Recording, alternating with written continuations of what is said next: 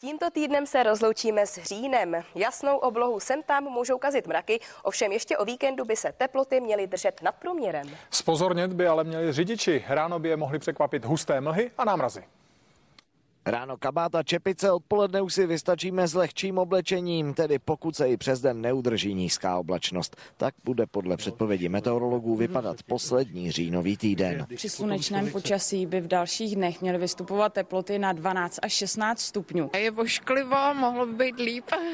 Mnohem lepší než léto v létě, jsou akorát u peču. Mně to připadá, že letošní rok byl, byl divný celý, co se týče počasí. Upozornění pro řidiče na silnicích by ráno mohli potkat eh, třeba cestou do práce mlhy a měli by proto být opatrní. Přece jenom budou místa, kde mohou teploty klesat i slabě pod nulu, takže samozřejmě máme už podzim a může to trošku namrzat. Naopak dobrou zprávu máme pro zahrádkáře, alespoň tedy pro ty, kteří se o svůj kus zeleně starají v západních Čechách.